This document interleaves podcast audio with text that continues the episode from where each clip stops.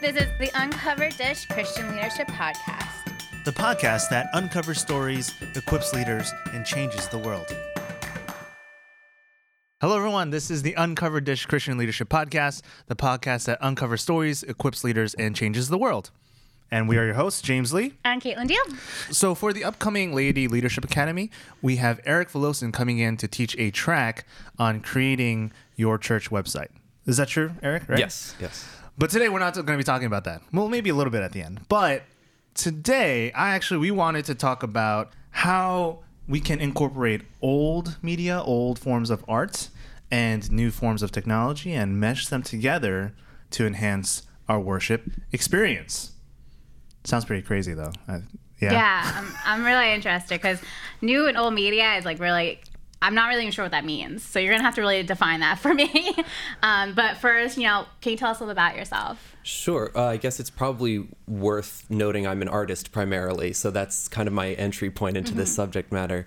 I'm a lifelong United Methodist. I grew up in the New Jersey Annual Conference, went to Drew University for my undergraduate, and then Montclair State University for my Master's of Fine Arts. The whole time that I've been in art, I've been really interested in the intersection of art and faith.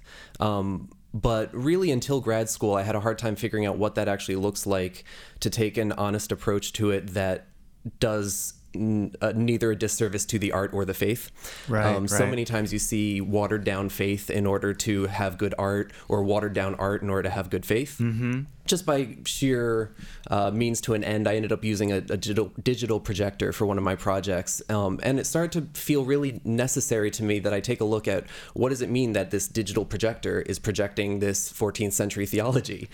And what does it mean for my 14th century theology now that we're not in the 14th century and we've got things like postmodernism and cyberspace? I started to really take a look at distilling down to the primary experience of spiritual experience, of mystical experience, and how can we approach that from a contemporarily responsible perspective. When you say 14th century theology, can you just clarify that? Sure, opposed to postmodernism? Sure. So I guess I had been reading a lot of, for example, Meister Eckhart and medieval theologians that very much rely on Plato and Greek Neoplatonic theology and stuff like that. Mm-hmm. And what we find out is that basically a lot of the way they saw the world is insidiously infused in the way we see the world, except that we don't know it is. And so when globalism happens and our worldviews shift, our theology often doesn't make that leap with us. Mm-hmm. And then we end up at odds with ourselves and we don't even know it. Right. Cut to the end of the story, I tried to take new media and old media, these new technologies and these conventional, traditional ways of approaching the divine, and put them together and see how I can come at facilitating spiritual experience through these newer technologies. What are some examples of kind of old media that you're referring to and this new media? So can you guys clarify what you see falls under the category of old traditional forms of media and worship, and then what new forms are? Take old media like painting and stained glass, for example. Mm-hmm. Both very traditionally steeped in religious tradition. They've been around for as long as art and Christianity have been around. Right. I tried to start thinking about ways to visually negate what we can comprehend. And through a whole bunch of studio experiments, I kind of stumbled onto this discovery that by blending painted color with projected color, you can create these color blends. If you take complementary colors, so the opposites of each other on a color wheel, blue and orange, if you mix them and they're perfectly calibrated, it'll turn out to be neutral gray. Mm. So if you take all the different colors that you're working with and blend them perfectly with their complements, you can get all these different colors to be neutral gray. So for instance, if you had like a purple painted square, let's say, and you project a yellow square on top of it. Exactly. You would get a white gray. Exactly. Okay. And so if you can calibrate that for considering the ambient light in the room and all of that stuff, what I've actually done is I've created a body of work where it does negate out into basically a gray field. Mm. But then when you walk in front of the projector, your body blocks the projected part of that color blend. So you actually reveal the color in your shadow. So where you'd think I'm obstructing the image, you're actually revealing the image. And in your shadow, you get the color rather than the darkness. I feel like there's a sermon there. I would hope. I hope, yeah. I feel like that sort of light-based, projection-based media is already very theologically charged. So I'm trying to capture that, but using contemporary projection rather than traditional projection. So there's this term, you know, I think we saw use, is the techno sublime. I thought it was a band, actually, at first. I was like, oh, that's a good band name. Right? I think Sublime is the band name. Sorry, no. I was like, James, isn't it like a band? Like, they've upgraded to Techno Sublime. Techno Sublime. So what is that? Well, it's going to be my new band now. But so it's a term that an art critic, Hal Foster, coined. And it means a sublime effect that's pushed through technological mediation. Increasingly, we're finding out that perhaps it could be argued that all experience is mediated, and everything comes through a mediator, a medium, something. We don't experience anything directly. Even our brains and our eyes are mediating something that we experience. So looking at how do we have these experiences, considering that they sometimes are pushed through mediation or are necessarily pushed through mediation, and how do you have a sublime experience that's hyper-mediated? Because now we live in a hyper-mediated world where we have 30,000 screens at our disposal at every given moment, and cyberspace is all around us. So you're saying, how do we experience the divine in today's context, basically? Basically, yeah. Interesting. So I'm curious how this all plays in on a Sunday morning experience in a local church, right? So my understanding is that you have begun applying some of these ideas and these forms of art in your worship experience in your church, right? Yeah, in a few churches. On one hand, you can use technology and these new tools as a supplement to the worship experience, or like a resource for the worship experience, or you can use them as a facilitator for the experience itself, a carrier for the experience itself. And I think being clear about those two things is important, because on one hand, you might be, for example, creating a website or engaging on social media, but there's also the idea of it carrying the worship experience in the moment. And I think we need to remember that the worship experience is exactly meant to be experiential. And so thinking about how to deliver that experience, how to help people get into a place where they are open to experiencing God. You know, what are some examples of actually instant? So not just using these forms of media for supplementing the worship experience, but actually facilitating it. What are some examples of that? What a lot of people are doing to great effect with projectors is actually using it to create an ambiance, using it to create an environment. Rather than just projecting words onto a screen, maybe you just need to project a color. Maybe you need to project an environment, some sort of imagery. You can almost think of it in terms of theater design, right? When something is happening on stage, they're not projecting the words that they're saying. They're projecting an environment behind them to help you feel what's being said. So thinking of it as a total package where the visuals go hand in hand with what you're hearing, what you're seeing. So that kind of brings me to this idea of a multi-sensory experience. So what media can we use that provide a multi-sensory experience, not only auditory, but visual, perhaps touch, perhaps smell? That's really interesting. Yeah. So interesting you mentioned all the different sensories as well, because I'm serving a local church right now, and we also rent out the space to a Coptic church. In the Coptic church worship experience, incense is a very big part of the worship experience. The priest would walk around just spinning this little, the incense was coming out of the censer, and they said something to the extent of it represents the womb of Mary holding Jesus, and how as we spread this aroma, we are spreading the aroma of the Spirit, which actually is a really interesting point, because those are only effective if you're in on the symbolism. Right. And so that's another thing we have to be very careful, especially as we're welcoming new visitors, is making sure that it's accessible, because we don't want to be so loaded in visual splendor and symbolism that it's opaque to anybody who's not on the inside. Right. I was commissioned to do a temporary installation in a church that had a kind of distinguished slant to their altar space. up in their chancel area. And so I did an interactive projection mapped onto that ceiling space. So this divine imagery that's creating the altar space is actually compiled of the congregants themselves. Mm-hmm. And then as you walk up to experience it, because of the nature of projection, the medium itself and its limitations, it pixelates and dissolves the closer you get. So you have this same, going back to my sort of mystical theology of the closer you try and get to it, the more elusive it becomes, the more unknowable it becomes. And that was really nice for people on a sort of gut experiential level, but in order for them to really appreciate it, I also had a contemplative service where that was the focus of it, and I led meditations and prayers based around that, so they had time to spend with that undistracted. I also had an artist talk where I gave them the background behind why I did it and how I did it, and fielded questions so that people aren't versed in art generally. Yeah. Even artists aren't versed in art sometimes.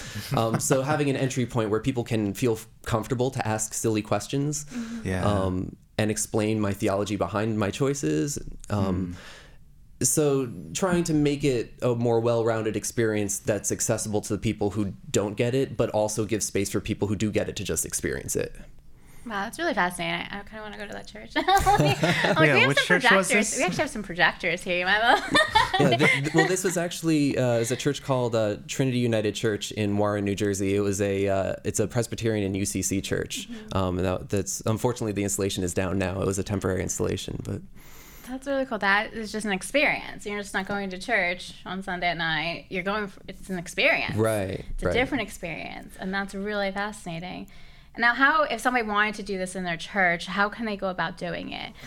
Well, the first thing I would say is if you're interested in creating sort of like a artistic experience, is partner with artists. Mm-hmm. Pastors are really good at being pastors. They don't have to be really good at being artists. Mm-hmm. Everyone has different gifts, and it's really important to utilize the gifts in the body of your congregation. And there are often very gifted people in a lot of things you don't know they're gifted at. Mm-hmm. And so if you allow people to bring their gifts forward and say, what are you passionate about doing and how can we use that? You'll get better ideas than I can give you. Mm-hmm. This came about for me because they found out in that church that I'm an artist, mm-hmm. and they said, hey, you're doing some interesting stuff. Can you do interesting stuff with us? Yeah. But no one on that worship team would have mm-hmm. thought of what I thought of, just like I wouldn't think of what mm-hmm. someone else in a congregation might think of. So being open to the gifts of your congregants and partnering with them, coming alongside them and supporting their vision, even outside of your church, partner with local artists. Artists are always looking for opportunities. There are a few churches and institutions that do artist in residence programs, where, even if nothing else, it's great resume fodder for an artist to have an artist in residence position where they can use this church as their artistic playground to some pre-agreed upon, situation. And then the church can sponsor that person's art by endorsing it and saying, like, giving them exposure, but then also allowing the discussion that brings other people into it on a more accessible level as well, as I was trying to say before. So in the churches where you're experimenting with these different worship experiences, say at Trinity Church in Warren, mm-hmm. What was like the feedback you got from the worshipers? Well, you always get a mixed bag, right? Anytime you're trying something new, you get a mixed bag. There's always some that push back, and there's always some that think it's the best thing that's ever happened.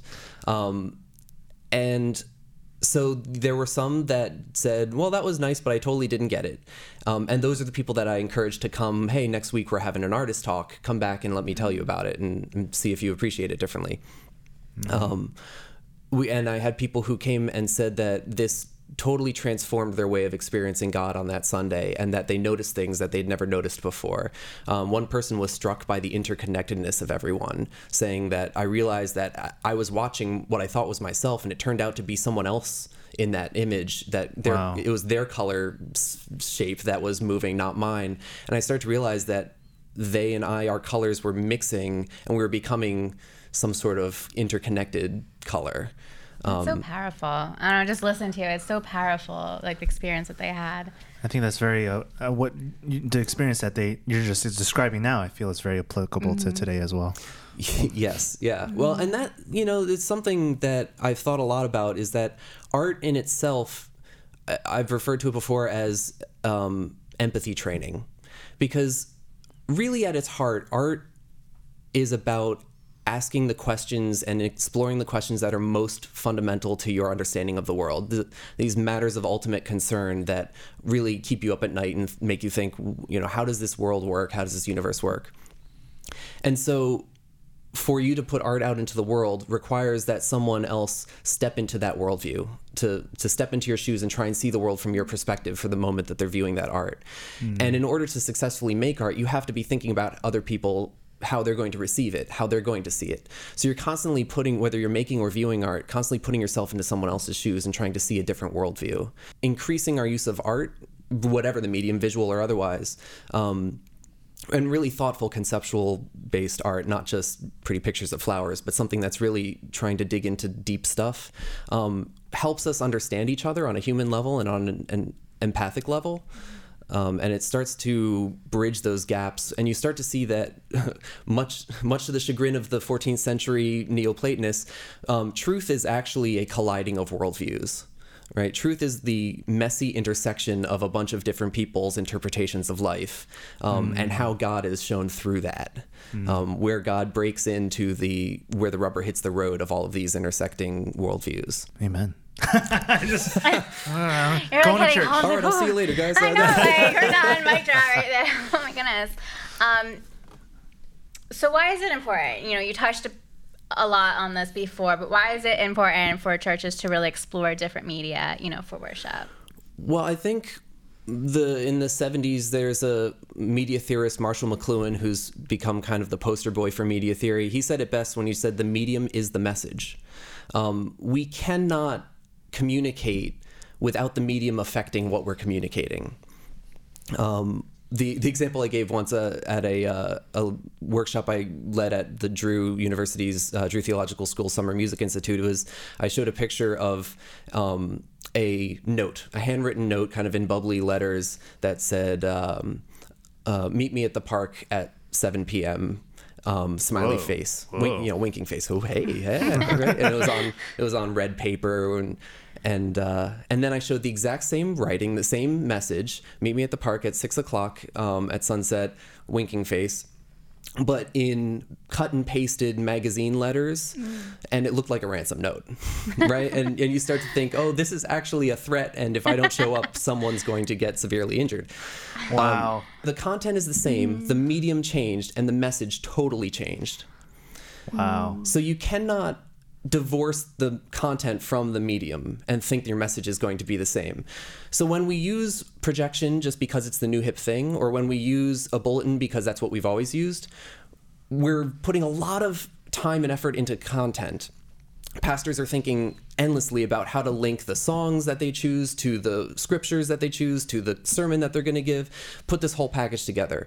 But we're not often paying much attention to the medium that's delivering it to people and how that medium is changing it for people. Mm. What does it mean for that same content to be delivered as a video as opposed to something auditory? Mm.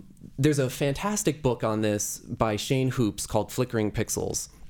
And it's a look into a Christian interpretation of media theory and how the medium affects the Christian message. What was that book called? Flickering Pixels by Shane Hoops. Flickering Pixels. I mean, from everything you're talking about, right away, the question I want to ask you is the medium of preaching at a pulpit dead? Ooh, that's a great question. We're getting deep now. James is breaking out the good ones.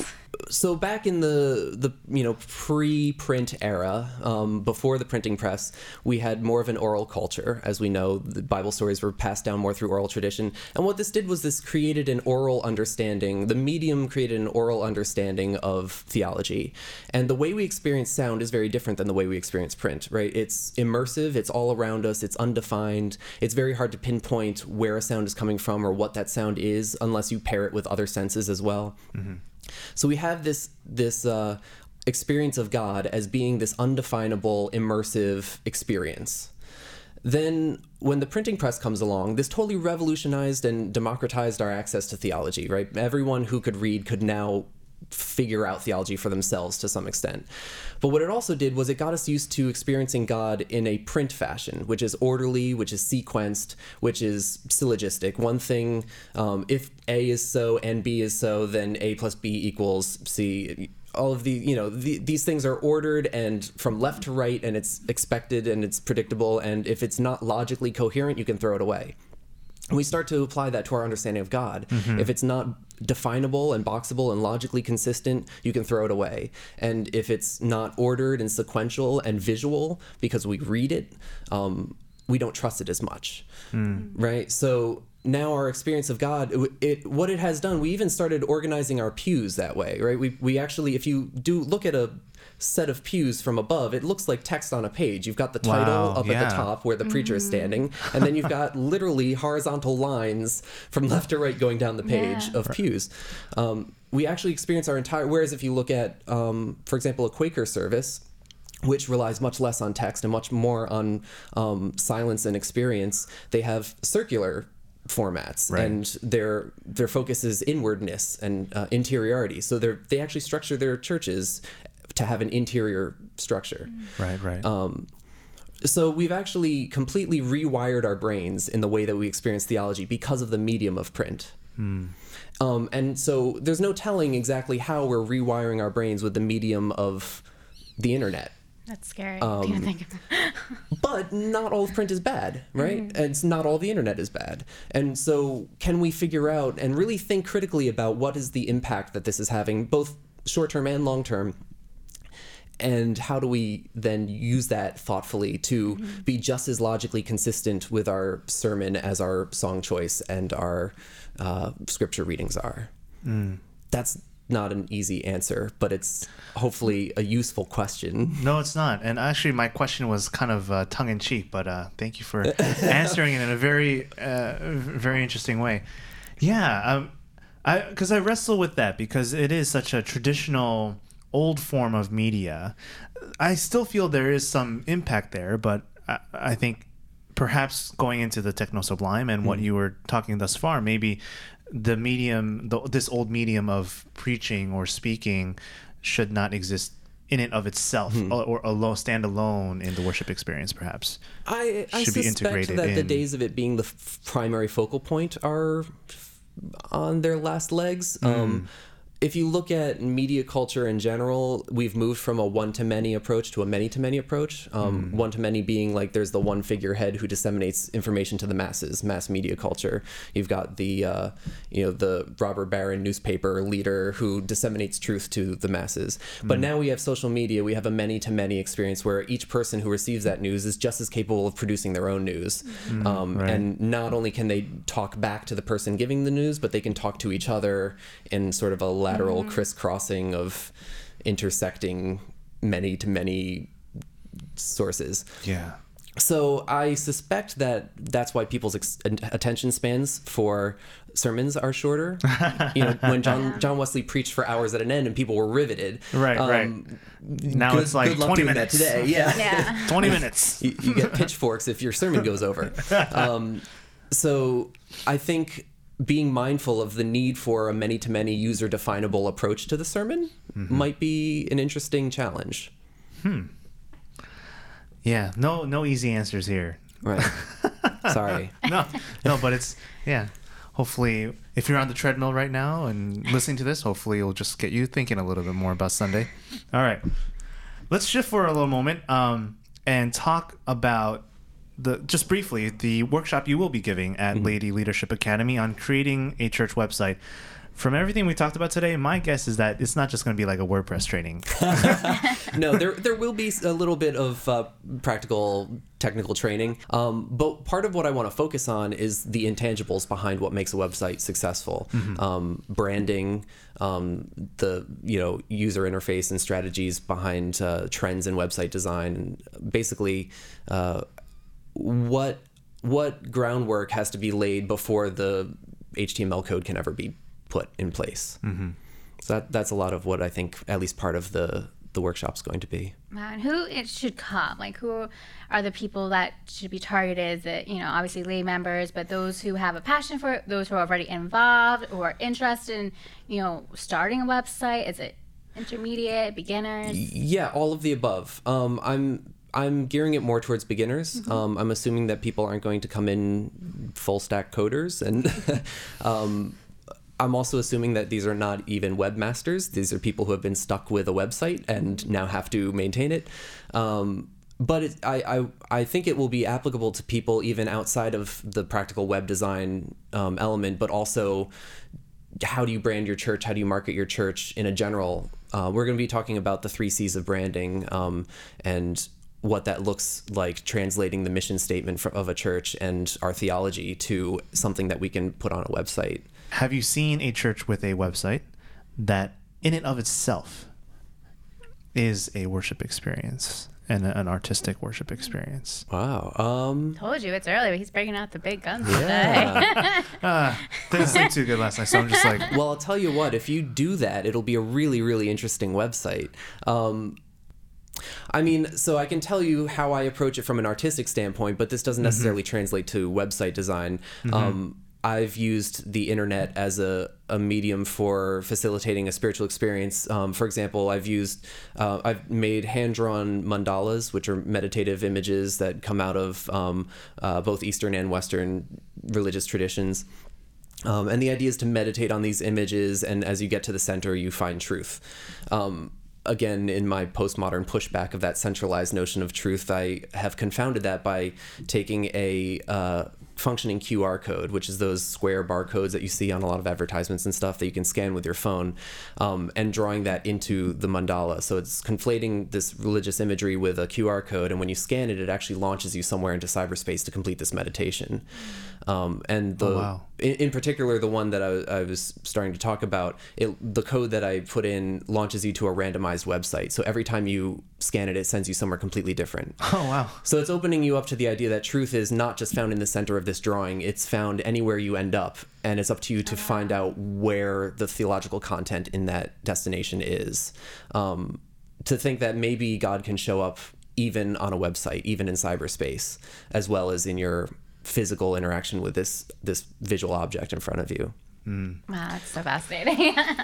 But then going back to what you were saying about how art needs to be explained as well, right? If I were to make a church website with this, you know, I think it'll just tick people off a little bit. Sure, very possible. Every time I click this link that you tell me to click at the center of this mandala, sending me to a different website every time. Sure, right, which is why... See, I would keep doing it, thinking like something's wrong. Like, I'm like the one where you have to flip over, flip back. I'll be like the one that keeps going back and forth on that person. Yeah, right. Which is why that approach makes sense for my worldview and my theology and my, you know, specific application does not make sense for a church's websites. You have to pair your strategy with your goals. Mm-hmm. So think about just the way that you're thinking about what kind of maybe immersive projection is the right projection to help people feel the emotional content of what is being said at that moment. Wow. What are you trying to communicate through your website, and how do you get people to experience that in your website as well, not just read it? It could be something as just your color palette or your font selection, or it could be something really interactive, JavaScript based that, you know, you get some crazy programmer to do for you that has never been seen before, and you blaze a trail in website design. Who knows? 560 churches, one of you could do it. Partner with your laity, right? I mean, yeah. How many large congregations probably have a full team of coders that they don't know about? Right. How many people are hobbyist technologists, right? I mean, the DIY culture, the do-it-yourself culture is more and more pervasive, and a lot of people have hidden skill sets.